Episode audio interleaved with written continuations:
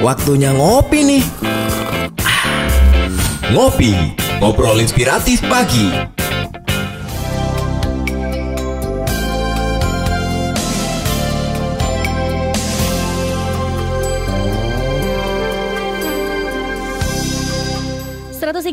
delapan Prima Radio Surabaya Musik Enak Seharian Hai apa kabar sahabat Prima Dan tentunya hari ini saya juga tidak akan uh, menyapa sahabat Prima saja Tapi bagaimana yang ada di uh, Rau FM Padang Sidempuan Sumatera Utara Rau uh, rekan Rau Kemudian ada juga sahabat Tri yang ada di Tri FM Kota Pinang, Labuan Batu Selatan, Sumatera Utara.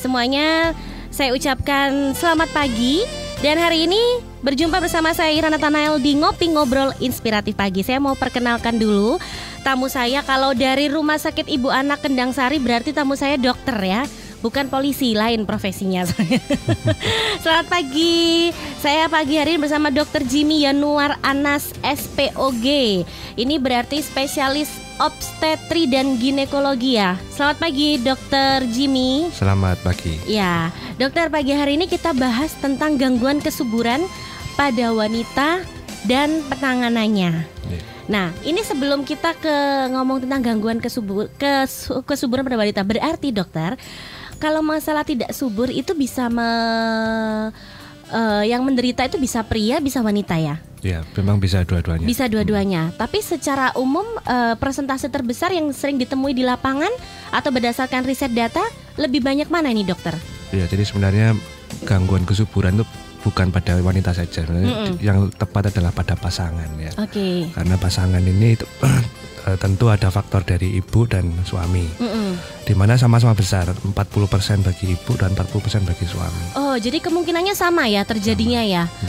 Oke, okay, nah lalu uh, ini uh, apa sih dok gangguan kesuburan ini apa aja nih atau definisinya apa ini dokter?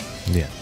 Jadi gangguan kesuburan ini biasanya kita apa uh, tegakkan yaitu pada yeah. suatu pasangan suami istri yeah. yang sudah menikah dan kemudian se selama satu tahun sudah berusaha hubungan suami istri dengan teratur, namun masih belum mempunyai keturunan. Itu baru dikatakan suatu gangguan kesuburan atau bahasa kedokterannya ada infertilitas. Oke, okay. ya. nah ini mohon maaf nih dokter, saya mungkin sebelum ke ma macam-macam gangguan ya, saya ini uh, bolehlah sedikit kepo ya pagi-pagi ini. Nah, kalau untuk gangguan kesuburan atau infertilitas ini uh, bisa nggak? Ini mohon maaf, misal pasangan yang mau menikah, uh, jadi uh, mungkin mereka mungkin uh, daripada mungkin nanti ke depannya bingung atau bagaimana mungkin menjaga dari awal bisa nggak sih dok ini di, hal ini dicek untuk mereka yang belum menikah atau dalam tahap persiapan mau menikah? Ya sebenarnya sih ya bisa saja cuman memang uh -uh. Uh, kenapa kok ini kita baru lakukan pemeriksaan intensif setelah satu tahun menikah yeah, ya karena yeah. pemeriksaan ini sendiri pun kadang-kadang juga memerlukan biaya dan menimbulkan uh, stres pada pasangan hmm, sehingga yeah memang idealnya kalau misalnya pada pasangan itu mau menikah ya bi mereka bisa konsultasi tentang bagaimana untuk mendapatkan keturunan ya cuman yeah. sebatas hanya konsultasi ya cuman untuk pemeriksaan yang intensif kita mungkin kita belum melakukan. Hmm, karena itu. tadi juga mahal juga ya dokter ya, ya dan hmm. banyak prosesnya ya. ya. Makanya uh, berarti memang kalau misalkan mereka yang belum punya anak biasanya disarankan nunggu satu tahun begitu dokter? Ya, selama tidak ada uh -uh. kelainan yang sudah kelihatan. Oh iya ya. Nah kita langsung aja nih dok gangguan-gangguan apa aja nih dalam infertilitas wanita ini bisa disebabkan dalam banyak hal ya dokter ya. ya apa aja nih dokter Jimmy? Ya betul. Ya, jadi memang pada wanita ini dia 40% tadi per, mm -hmm. uh, kontribusinya. Ya. ya di antaranya yang paling sering adalah gangguan karena uh, gangguan dari indung telur, mm -hmm. kemudian gangguan dari saluran telur, mm -hmm. ya, kemudian gangguan dari rahim.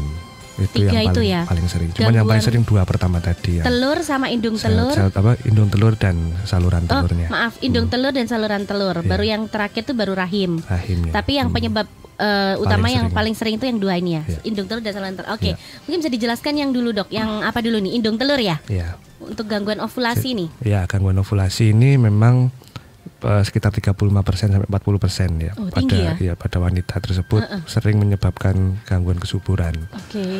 Uh, eh, sebenarnya pemeriksaannya banyak ya, cuman yang paling sederhana saja yang paling mudah diketahui adalah pola haid ya. Hmm. Kalau misalnya orang ini haidnya teratur, eh, di- eh, dia artinya 90% setiap bulannya mengeluarkan sel telur secara teratur. Hmm. Seperti itu. Tapi kalau misalnya haid- haidnya orang ini terganggu, maka ke- ada kemungkinan tidak setiap bulan dia mengeluarkan sel telur, atau mungkin bahkan tidak mengeluarkan sama sekali. Berarti kalau Seperti itu. gangguan haid ini apa berhubungan juga dengan hormonnya, Dok? Ya salah satunya bisa seperti itu. Oke, ini faktor genetis atau bagaimana? Ya memang salah satunya ada beberapa apa ada faktor genetik juga ada faktor dari lingkungan ya memang juga ada faktor dari faktor hormonal. Yang paling sering mengganggu adalah faktor hormonal memang. Dokter saya penasaran ini mungkin bisa di ya mungkin kita nggak bisa detail ya tapi eh, indung telur itu berarti yang ada di posisi kiri kanan rahim bukan? Iya, yang betul. seperti tangan begitu kan? Iya. Nah itu kalau misalkan terjadi sesuatu atau something wrong tadi itu apa dok yang menghalangi sperma bisa bertemu ovum itu apa dok yang akhirnya eh, membuat perempuan ini kata, dikatakan oh ini lo tidak subur tuh nah permasalahannya di mananya dok? Ya. Jadi eh, kalau ini kaitannya dengan gangguan apa eh, gangguan di indung telurnya, ya biasanya karena dia tidak dikeluarkan setiap bulan tadi. Oke. Salah satunya atau mungkin jarang atau mungkin bahkan tidak mengeluarkan sama sekali karena ada masalah. Hmm. Eh, terus masalah yang kedua adalah mungkin pada saat perjalanan sperma ke menemui sel telur tadi itu saluran telurnya misalnya buntu misalnya seperti itu Oh, Oke.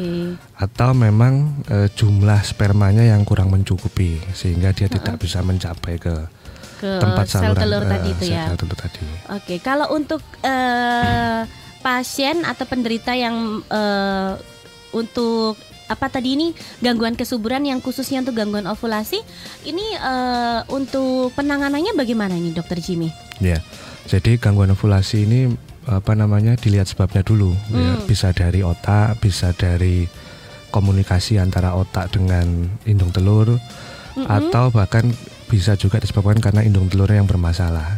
Oh, jadi pengaruh juga ke otak tadi, Dok? Ya, karena kan memang Ha-ha. untuk terjadi ovulasi itu kan otak harus apa? Kan otak ini dia berfungsi sebagai dirijen ya. Ya, ha-ha. Dirijen yang pemimpin lah ya. pemimpin yang dia kapan harus ovulasi, Ha-ha. kapan harus mulai pertumbuhan sel telur. Nah, Oke. ini kalau komunikasi ini terganggu, maka ya juga terganggu juga kak kapan memakai tadi. Oke, lalu eh, proses biasanya proses terapinya bagaimana, Dokter Jimmy?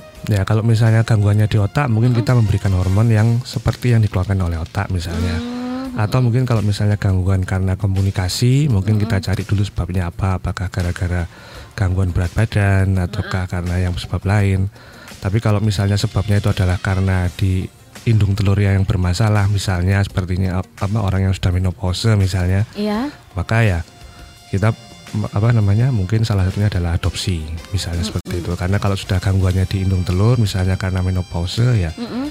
kita belum bisa menciptakan sel telur baru Eh, Gitu. maksudnya adopsi anak begitu. ya Oke. itu salah satunya Hmm. Eh, tapi kalau misalkan untuk mereka yang belum memasuki masa menopause, masih bisa dokter harapan untuk eh, memperbaiki tadi ya indung Ha- telurnya. harapan itu selalu ada Ya, Ya.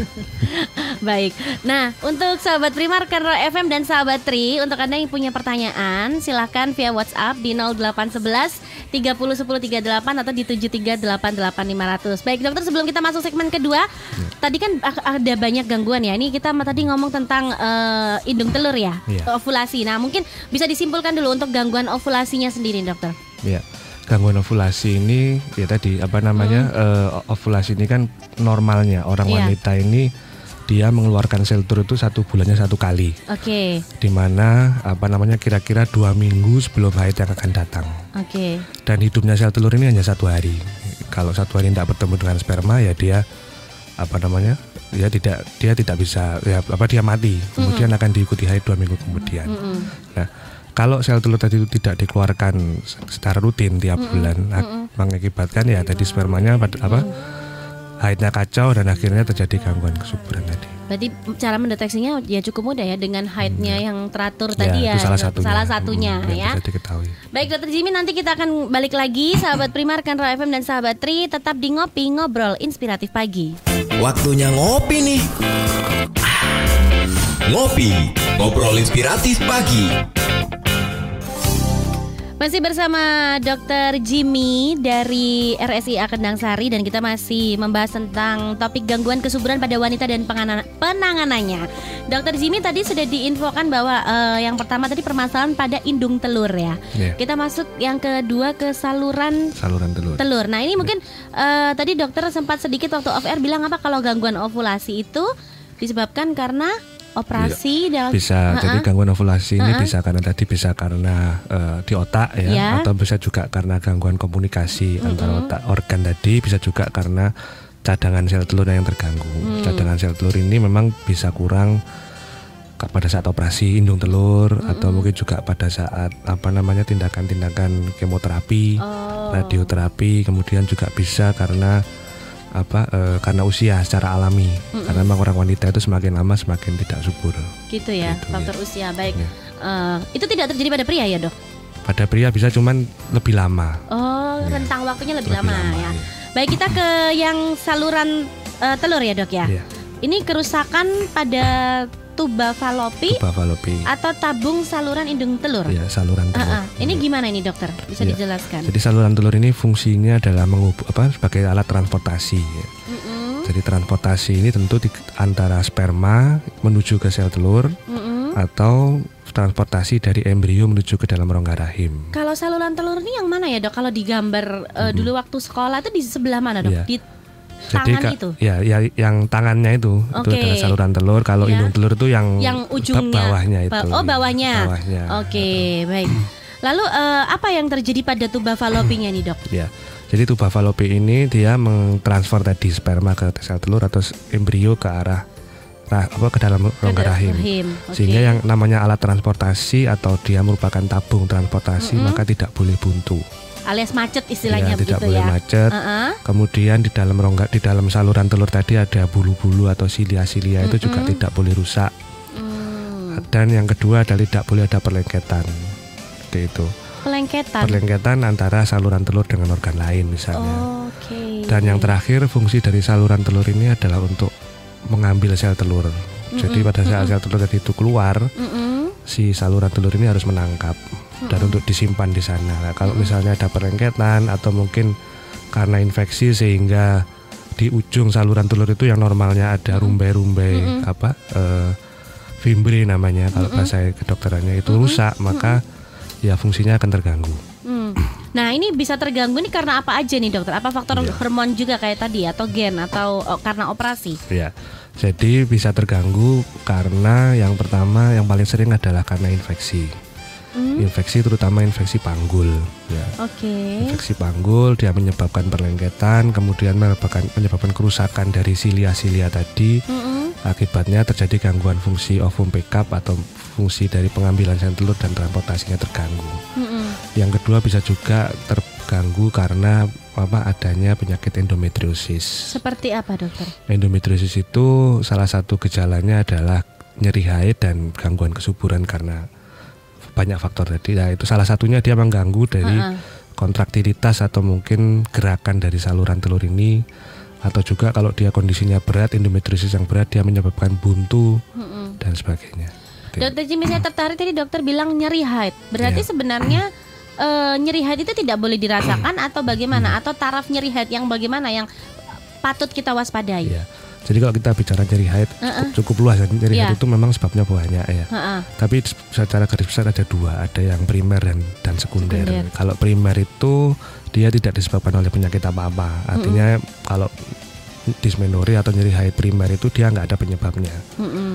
Dan biasanya tidak mengganggu kesuburan kalau itu. -uh. Tapi kalau yang sekunder, -uh. yang dismenori sekunder ini dia salah satunya disebabkan oleh endometriosis tadi. Yeah Nah itu memang dia perbedaan antara primer dan sekunder ini memang bisa, cuman -hmm. tidak selalu khas dia. Mm. Jadi biasanya kalau yang nyeri pada endometriosis ini dia justru pada saat haid mm-hmm. atau bahkan setelah haidnya bersih masih tetap masih nyeri. Tetap nyeri atau bahkan pada saat hubungan suami istri juga dirasakan nyeri. Oh itu bisa ya. ya terus mm-hmm. kemudian kadang-kadang juga disertai misalnya pada saat kencing, mm-hmm. pada saat BAB itu juga bisa menyebabkan nyeri pada orang endometriosis. Mm. nah kalau yang terjadi kerusakan pada tuba falopi ini yeah. penanganannya seperti apa dokter Jimmy? Ya jadi tuba falopi ini dia memang apa namanya kalau misalnya ada kerusakan di sana buntu ya. Mm-mm. Memang dilihat dulu kira-kira buntunya di pangkal atau di, Di bagian mana berarti bagian ya? mana ya. Kalau misalnya buntunya di pangkal memang ya sulit karena pangkal itu kecil dan kita tidak bisa melakukan repair di sana. Mm-mm. Cuman kalau misalnya buntunya itu di distal apa di bawah ya, mungkin kita bisa lakukan dilatasi dan juga yang harus dilihat, yang harus diingat bahwa pada saat kita melakukan perbaikan pada saluran telur ini harus harus dilihat juga faktor-faktor lain, misalnya usianya, Mm-mm. kemudian keparahannya, misalnya selain buntu ada perlengket nanda, Mm-mm. itu yang juga kadang-kadang sulit untuk dievaluasi, apa sulit untuk diperbaiki. Nah, dokter tadi dokter bilang eh, faktor usia. Nah, Ya. kalau untuk ini pasangan usia berapa ini yang masih bisa eh, ditangani apabila terjadi kerusakan pada tuba falop ini wanita usia berapa, Dok? Iya. Jadi eh, kita biasanya melakukan perbaikan pada saluran telur ini kalau usianya di bawah 37 tahun biasanya. Mm-mm. Kalau di bawah 37 tahun di mana kita nanti kan untuk rencananya mungkin misalnya untuk inseminasi ya. Mm-mm. Kita masih memerlukan fungsi dari saluran telur, maka kita mungkin sebaiknya diperbaiki bila memungkinkan ya. Mm-mm.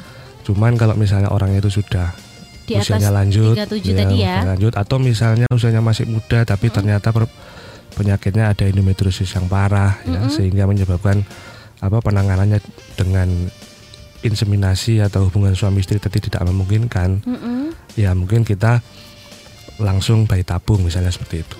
Karena nanti kan per- apa, perbaikan dari saluran telur apa teknik untuk memperbaiki saluran telur ini tujuannya adalah untuk arahnya misalnya hubungan suami istri atau inseminasi. Hmm. Kalau misalnya kita rencananya bayi tabung, mungkin ya kita tidak perlu untuk lakukan repair tadi. Ya, ya. Seperti itu. Dan itu ditawarkan ke pasien Ya. atau dokter yang menangani dilihat kasusnya atau bagamana, Ya, dokter? jadi memang kita sebelum melakukan penanganan pada saat awal ya, Ya. itu harus dijelaskan lebih lebih terdahulu kira-kira tujuannya apa. Hmm. Kalau kita tujuannya misalnya untuk bayi tabung, mungkin tindakan repair, tindakan diagnostik untuk saluran telur tadi bisa di bypass seperti Hmm, itu. Langsung jalan pintas Oh, nggak iya. perlu dilakukan Oh, oh, gitu iya. ya. Dokter kita eh, ada pertanyaan ini dari Iya. Ibu Tri. Iya. Selamat pagi Mbak Ira, selamat pagi Dokter Jimmy. Eh, saya sudah dua kali eh, keguguran. Ini berapa kali ke dokter periksanya dan disarankan karena berat saya 90 lebih. Hmm. Dia bilang disarankan untuk eh, diet karena katanya faktor obesitas ini apa memang benar dok bisa mengakibatkan susah mendapatkan keturunan? Ya, jadi memang obesitas ini memang eh, unik ya. Dia memang bisa menyebabkan gangguan kesuburan ya. Caranya salah satunya jalannya adalah melalui gangguan hormonal yang paling sering. Akibatnya apa? Orang tersebut apa eh, tidak apa dia dia terjadi namanya anovulasi atau tidak mengeluarkan sel telur atau mungkin jarang mengeluarkan sel telur. Iya. Itu yang pertama. Yang kedua juga mengganggu kualitas dari sel telur tadi. Nah ini ditambahin dok sama Ya. Putri, padahal dia menstruasinya lancar-lancar aja. Ya, memang kelemahannya apa? Obesitas? eh, bukan kelemahan eh, warga kita atau Iya. mungkin wanita itu dia sulit membedakan itu gangguan haid Heeh. atau menstruasi. Oh gitu. Karena yang yang dia yang dia pikir itu adalah gangguan apa dia menstruasinya normal. Mm-mm. Mungkin dia menurut dia yang evolu apa yang haidnya itu satu setengah bulan sekali, dua bulan sekali itu mungkin menurut dia normal. Mm-mm. Padahal itu tidak normal. Jadi apa namanya? Apakah betul itu haid itu yang pertama ya. Mm-mm. Yang kedua apa namanya tadi? Misalnya orang ini bisa haid artinya dan bisa mengeluarkan sel telur. Mm-mm. Kualitas dari sel telur tadi juga terganggu. Ya salah satunya manifestasinya adalah keguguran berulang tadi. Iya, itu iya. yang bisa terjadi. Berarti memang kalau untuk obesitas mau nggak mau untuk memperbaiki hormonnya ya memang harus diet ya dok ya. Ya, memang diet ini salah satu apa eh, salah satu solusi ya. Mm-mm. Da- dan tidak tidak perlu sampai normal ya kalau orang itu tu- ditunggu sampai normal sudah putus asa ibu Oh gitu. Biasanya Ya. gimana dok jadi rentangnya? hah? ya mi- minimal 5 lima persen 10 persen 5 persen itu sudah bisa memperbaiki apa namanya Hormonnya, kesuburan, kesuburan, ya. dan harus dipertahankan Oke. Seperti itu. Baik dokter nanti kita masuk ke segmen ketiga Iya. untuk gangguan selanjutnya ya. Sahabat Prima, rekan Roy FM dan sahabat Tri silahkan jika Anda punya pertanyaan via WhatsApp di 0811 30 10 38 atau line telepon di 7388500. Tetap di ngopi, ngobrol inspiratif pagi. 103,8 Prima Radio. Musik enak seharian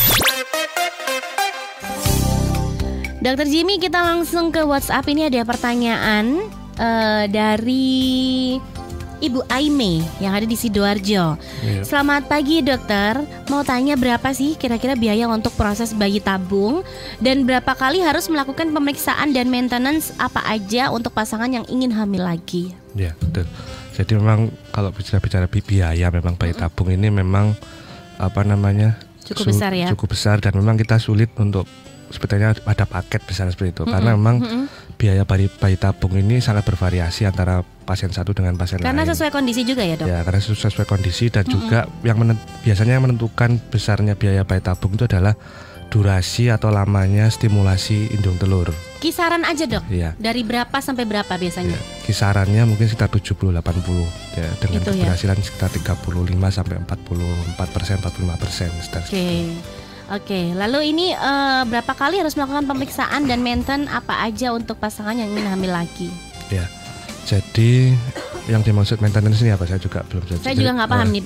Mungkin eh harus mungkin pengen pengen hamil lagi mungkin agak lama ini kayaknya dok. ya Jadi harus melakukan pemeriksaan dan apa apa Ya, aja yang harus betul. dilakukan. jadi memang kalau orang itu sudah pernah melahirkan anak Mm-mm. artinya dia sudah pernah pernah hamil ya Mm-mm. kemudian dia lama tidak hamil lagi lebih dari dua tahun atau lebih Mm-mm. dari tiga tahun tanpa KB dan tanpa apa-apa dengan Mm-mm. hubungan yang teratur memang se- sebaiknya jangan menunggu lama ya harus segera harus segera kontrol ya. Mm-mm.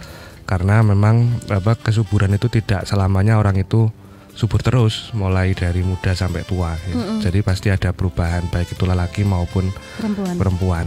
Jadi memang kalau misalnya apa namanya sudah satu atau dua tahun sudah lepas KB atau misalnya dengan hubungan suami istri yang teratur Mm-mm. belum hamil, ya sebaiknya segera mencari pertolongan. Tapi apa faktor KB itu juga bisa membuat kita mohon maaf dalam kata tanda kutip mandul dokter? Ya mandul sih enggak ya. Atau gak ada Iya. gangguan kesuburan? Gangguan kesuburan karena KB ini kan tujuannya adalah dia untuk menunda kehamilan atau Mm-mm. mungkin untuk menjarangkan atau hanya untuk eh, mencegah kehamilan. ya. Mm-mm. Sekarang lihat KB-nya. Kalau Hmm. misalnya KB-nya kontrasepsi mantap ya otomatis dia untuk hamil alami sudah tidak mungkin. Atau Hmm. kecil kemungkinannya karena kan dilakukan tubektomi. Iya. Tapi kalau misalnya KB hormonal itu masih bisa untuk Mm-mm. hamil lagi Ah, karena dia masih reversible. Mm-mm. Walaupun memang tiap metode ada beda-beda apa kecepatan untuk reversibilitasnya Mm. seperti itu.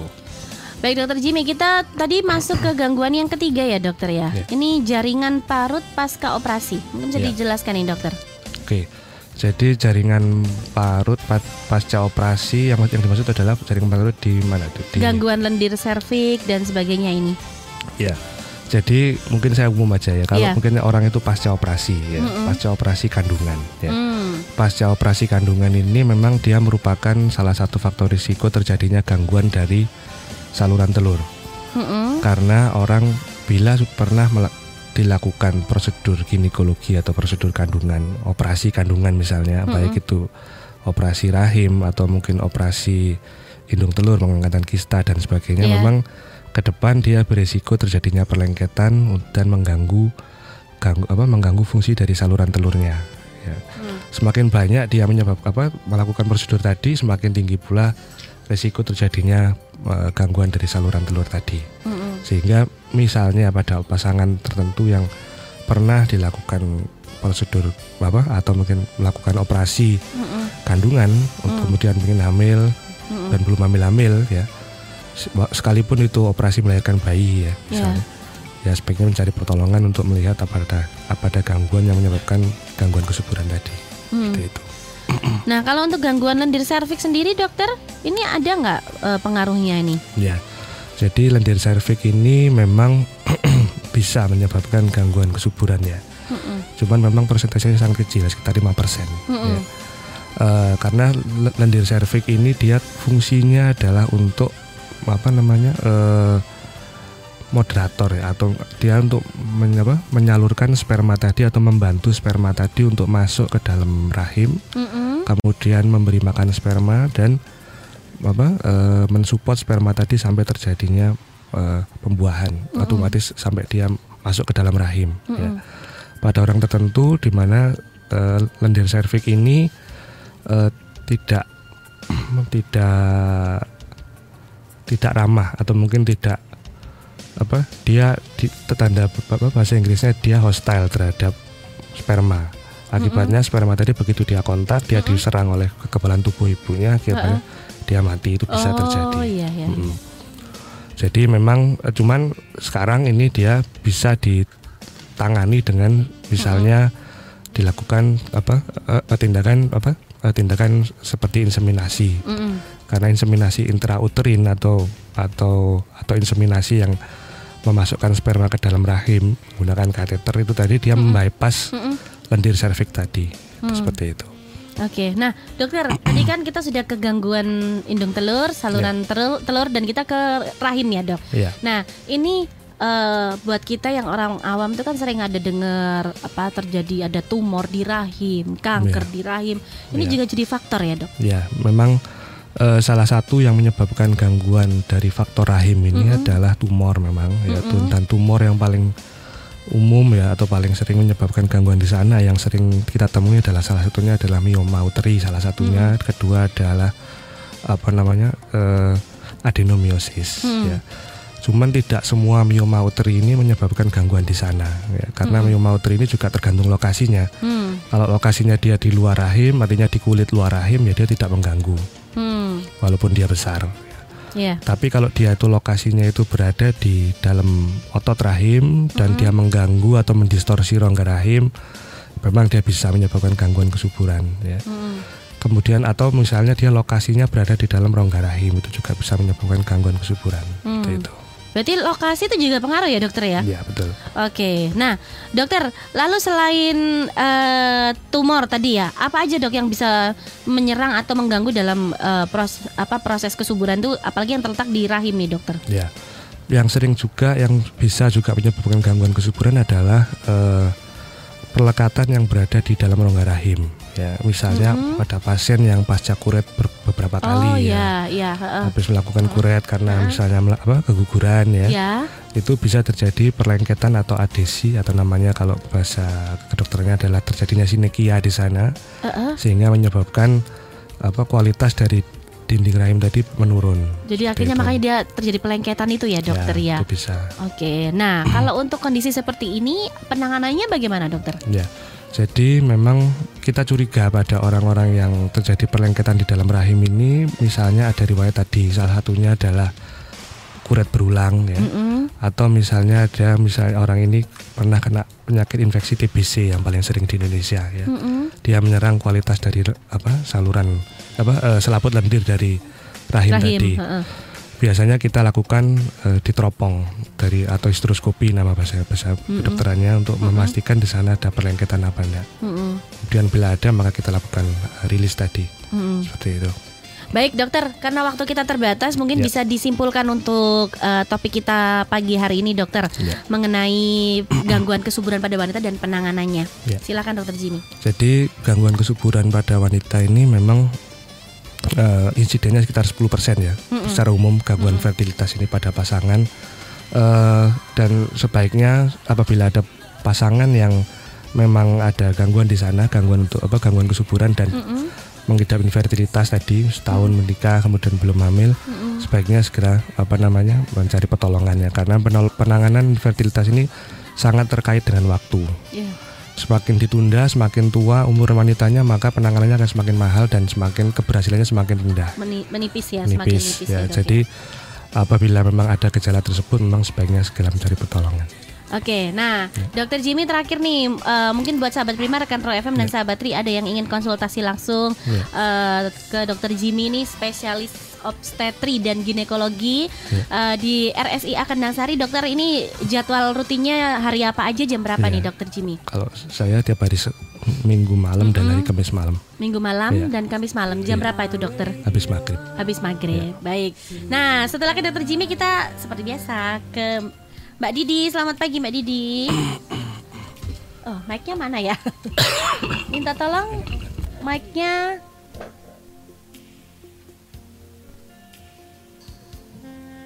Oke, pakai ini aja Mbak Didi ya. Ya. Gimana nih Mbak Didi? Eh, bisa diinfokan nih apa promo apa nih atau ada wacana atau info apa nih dari RSI Kendang Sari? Iya, selamat pagi sahabat Prima, rekan Rau dan sahabat Tri. Jadi eh, tadi kan eh, sudah sempat dibahas tuh Ya. tentang uh, gangguan kesuburan. Nah, Mm-mm. kalau misalnya ingin konsultasi langsung uh, bisa kontak ke layanan pelanggan kami di 031 843 6200 atau bisa WA ke 0822 5725 1113. Jadi uh, misalnya memang butuh untuk uh, konsultasi lebih dalam monggo kita bisa langsung kontak nomor tersebut. Kemudian kalau uh, di RSC Kendang Sari ini kan kami uh, selain tentang apa namanya untuk ibu kita Iya. juga bisa untuk melayani anak. Anak, nah, jadi iya. kita juga ada layanan unggulan yang bisa uh, untuk buah hati tercinta. Jadi kita Mm-mm. punya baby spa. Mm-mm. Jadi kalau misalnya adik eh, si buah hati mau pijat bisa sekalian berenang juga. Kemudian kita juga punya layanan potong rambut nih Mbak. Mm-mm. Kalau Ada. iya, kalau untuk Oh. misalnya biasanya kan kalau bayi baru lahir tuh Oh ya. masih adatnya kan takut digundul dulu. takut juga ini gitu, kalau ya. mama papanya mau gundul sendiri Mm-mm, kan. Betul. Oh. Jadi kalau misalnya ayah bunda masih khawatir untuk potong atau orang atau mengundul sendiri, monggo bisa datang. Kita punya layanannya setiap hari Kamis jam 10 sampai jam 12 Mm-mm. potong rambut. Kemudian eh, untuk yang klinik bayi juga bisa kita melayani. Mm-mm. Jadi biasanya untuk anak yang perempuan em, bisa dilakukan tindik Oh ada. bisa. Kemudian eh, kita juga bisa melayani sirkumsisi pada bayi. Apa itu? Sunat. Oh sunat. Ya, Oke kita pada bayi. Nah, Oke. eh, Untuk informasi lebih lengkap nanti bisa eh, kontak ke nomor lang, eh, layanan pelanggan kami. Juga kalau yang eh, belum follow akun Instagram kami Mm-mm. bisa follow di @rsia Kendang Sari. Di Nah. sana banyak informasi menarik, misalnya promo ataupun event-event kita akan share di sana. Jadi lengkap ya sahabat Prima, rekan FM dan sahabat Tri ini memang rumah sakit ibu dan anak. Jadi eh, kebutuhan ibu dan anak memang terpenuhi di sini ya. Ya. Instagramnya apa Mbak Didi tadi? @rsia Kendang Sari. At RSIA Kendang Sari. Lalu call centernya yang 24 jam bisa Yang hubungi di mana? 24 jam di 031 Mm-mm. 843 6200. 031 843 6200. Baik. Oke. Mbak Didi terima kasih, Dokter Jimmy terima kasih buat Sama-sama. waktunya. Kita berjumpa di lain kesempatan. Oke. Sahabat Prima rekan Roy FM dan sahabat Tri demikian ngopi ngobrol inspiratif pagi untuk edisi hari ini. Terima kasih banyak untuk kebersamaannya. Tetap di 103,8 Prima Radio Surabaya, musik enak seharian. 103,8 Prima Radio Musik enak seharian.